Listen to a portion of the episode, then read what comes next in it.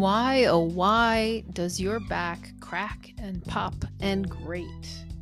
That's what we're talking about today on the Retrain Back Pain podcast. I'm your host, Dinneen Viggiano, and I'm so glad we're here together to talk about cracking backs. So let's get into it. Why does my back crack so much? The easy answer is we don't know. No, there's some reasons why your back is cracking, but the quick and dirty on should you be concerned is generally if it doesn't hurt, don't worry about it. If there's no pain or swelling or recent injury that you need to be concerned about, and you're just having the occasional crack or pop or grind, uh, it's probably not super concerning. But you may still want to know why is it doing that? So we're going to talk about that today. It's called spinal crepitus sort of like the creeping of the spine. And it could be caused by cavitation or arthritis. Um, one is less harmful than the other, right? So, cavitation is generally considered harmless, and arthritis can lead to some pretty uncomfortable situations down the road. So, cavitation, um, crepitus by cavitation, is usually more in the genre of a pop or a crack, and you'll hear that in your normal movements, sometimes when you bend forward, Sometimes when you rotate or if you're laying on your back and you bend your knees and roll them over to the side and like a supine twist, you may hear a kind of crack in your low back or sort of SI area. And this is kind of normal, it's kind of natural, and um, it is usually caused by air and uh, change in pressure within a joint capsule and as you move and the bubble of air gets pushed through the joint fluids, it makes a little popping sound. That's considered crepitus by, by cavitation. Arthritic cap- crepitus um, is, sounds a little more like a snap or a click or a coarse grating or grinding sensation when you move a certain way. So I, I, I have had both. Um, I was an addicted to crepitus by cavitation teen. I used to crack my knuckles all the time. Um, and my mom told me to stop or you'll get arthritis. And um, I haven't. The only joint I have arthritis in is my thumb, and that's one that I didn't crack. Um, and I had arthritic crepitus, um, or a version of arthritic crepitus in my spine uh, related to degenerative disc disease. Can't stand that phraseology. I generally call that disc desiccation or disc compression. So I have a bunch of stuff going on in my spine, and for a very long time, um, my spine would go. I could hear it sort of grating uh, when I would move a certain way, and it was it was audible to other people, so it was kind of embarrassing in certain situations. Um, and that this grating can be caused. It's not always we're not always talking about bone on bone and we're not always talking about the same structures in your body that are causing this snap crackle pop sensation. So let's talk about where it's coming from. It could be coming from your connective tissue. You may have a tendon or maybe even an adhesion on a, con- on a connective tissue and that will generally sound more like a snap but it can also sound like grating uh, when you move. It's often in your shoulders or sometimes the hip or the knee. You'll get a connective tissue uh, snap. I used to have one. I used to get like a psoas tendon snap when I would lay on my back and do kind of a figure four stretch. Uh, it could uh, unlikely and not too common. It could it could in fact be that you're hearing that popping or cracking because there's a foreign body that's come loose in the joint. That could be, you know, in your knees, that would be like meniscus. There could be a, a small fracture of bone or even a, a tidbit of uh, of a disc that's gotten sheared off, right? There can be some some kinds of soft or bony tissues that if you've had an injury um, they could they can break loose and float around on the joint and create that popping sound. Um, the facet joint capsule is this the joint between your vertebrae, um, and that can crack or pop, often due to the air pressure changing um, as the joint fluid forms or collapses. Usually collapses. Um, very similar to the sound that your knuckle cracking would be, and that's not a sign of that that there's anything wrong in your in your facet joints in your spinal joints.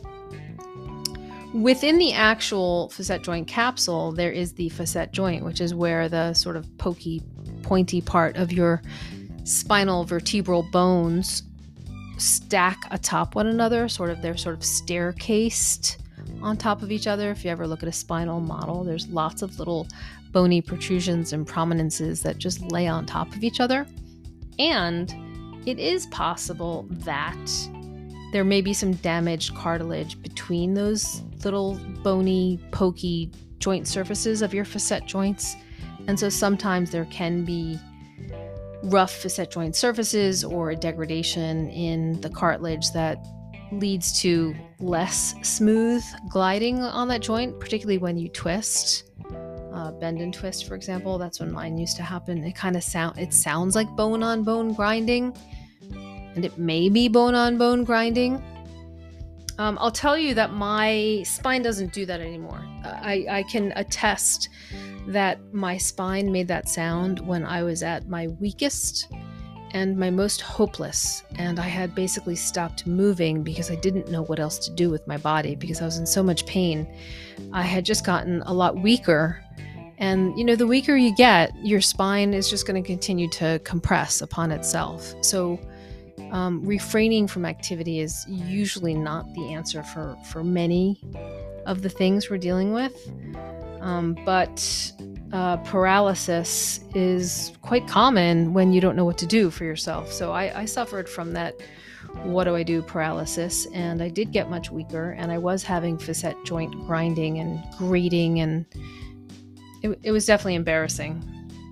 Um, what I did to get rid of it was I did a lot of postural uh, postural change work and work on my respiratory diaphragm. That was super helpful. And then I also changed um, my relationship to gravity. So I did a whole bunch of creative planks at different levels, and some on my side, some on my back, some on my front, right? So just changing your relationship to gravity so you can build up those stability muscles really helped me a lot with my facet joint grating. I, I it doesn't happen to me anymore. And if you tune back in in a couple weeks, I'm going to come back on and I'm going to talk about um, ACL injuries in the knee. I know this is a back podcast, but my family's deep up in the ACL world right now, and I've got a lot of interesting things to say on the topic. And knees are notorious for popping and cracking. So um, maybe I'll just follow this podcast up with the knee one. But if it's not the one right after this, it's coming soon. So tune back in for your ACL knee, knee podcast. Um, so you might want to know like when do I have to worry about these sounds that are coming from my back? Because it is it is kind of alarming sometimes when it happens, and it's definitely uh, alarming for other people when they can hear it. so you might want to know like what do I need to be worried about? And generally, it's not. Your doctors will probably tell you that if it doesn't hurt and there's no swelling and you haven't had a recent injury to the joint or the area, you probably don't need to worry about it. Um, sometimes, though, these sounds can indicate that you've got some degeneration going on in the joint area, or that you've got some instability, or that you've got some soft tissue damage or fracture. Particularly if you're um, coming out of a previous uh, surgery on that area or a nearby area, you definitely want to talk to your doctor about that. Um, and it's, you know, it's good to know if you've got degeneration or instability, and there's definitely things that you can do to prevent those conditions from worsening. So you can be proactive in those in those scenarios. Um, but generally, you'll see if you need to be worried about the cracking in your back or the cracking in your joints, you'll see swelling. You'll see sort of a collection of fluid that doesn't drain normally. So when you press on it, it swells back up and you probably have some pain and maybe a history of injury or tweaking the area. And so, in those scenarios, you definitely can go get it checked out. But if it's really not bothering anybody, um, you probably don't have to worry about it. Which brings us to the last part of this conversation why does my back crack? which is why are you going to someone to crack your back? No, don't crack your back. Just don't. Don't do it. There is no reason to crack your back. It's not helping. It's not. I don't. I, I just don't believe that cracking your back is helping. You can um, crack it yourself, and you may get a momentary relaxation response, sort of a neural fake out that says, "Oh, this feels so good." Not. Really doing anything. And if you stop doing it, you, you'll stop being addicted to doing it. But you have to just say no. You know that old slogan. You can use it for drugs or you can use it for back cracking. And then that sort of leads us into this other area, which is what about chiropractors? Nope. I'm a hard no. Unless your chiropractor is doing um, new, non cracking, non subluxation treatment with you and his other patients or her other patients, I'm just not a fan of going to somebody and having them crack your back. That is not um, a sustainable solution. It is not an active solution. So you're not participating, you're not learning, you're not able to maintain or continue the treatment on your own. Um, and I have some big question marks on why exactly you're doing that. So, um, you know, just for a little context on my hard no on chiropractic, I'm a spondylolisthesis specialist.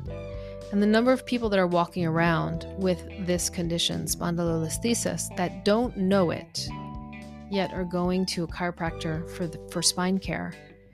You you really don't want to get your spine cracked if it's already unstable, if you already have a pars fracture, and if you have spondylolisthesis.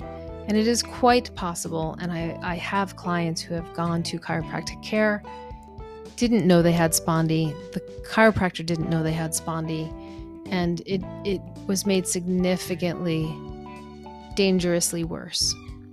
So that's um, my my context is my people who are spondy people, and um, I definitely don't think you should go see a chiropractor if you have spondy. Spondy is a condition. Spondylolisthesis is a condition of instability within your spinal segments. And going to someone and creating more instability or more mobility in those segments is counterproductive. So if you've got spondy, the solution is not more mobility, the solution is more stability. And so on that line, that really supports my hard no on cracking your back um, because I'm a spondy and I um, educate and coach spondylolisthesis clients. So that sort of wraps it for um, why your back is cracking. I hope this was instructive. And um, if you are a back cracker, there's tomorrow's a new day. Just stop cracking your back. And if you don't know what else to do because your chiropractor takes care of your back, well, that's part of the problem because you need to be able to take care of your back. So uh, send me an email, get in touch. This is what we do. I hope this was helpful for you. And if you have any questions or comments on the topic, I look forward to hearing back from you. Ciao, ciao.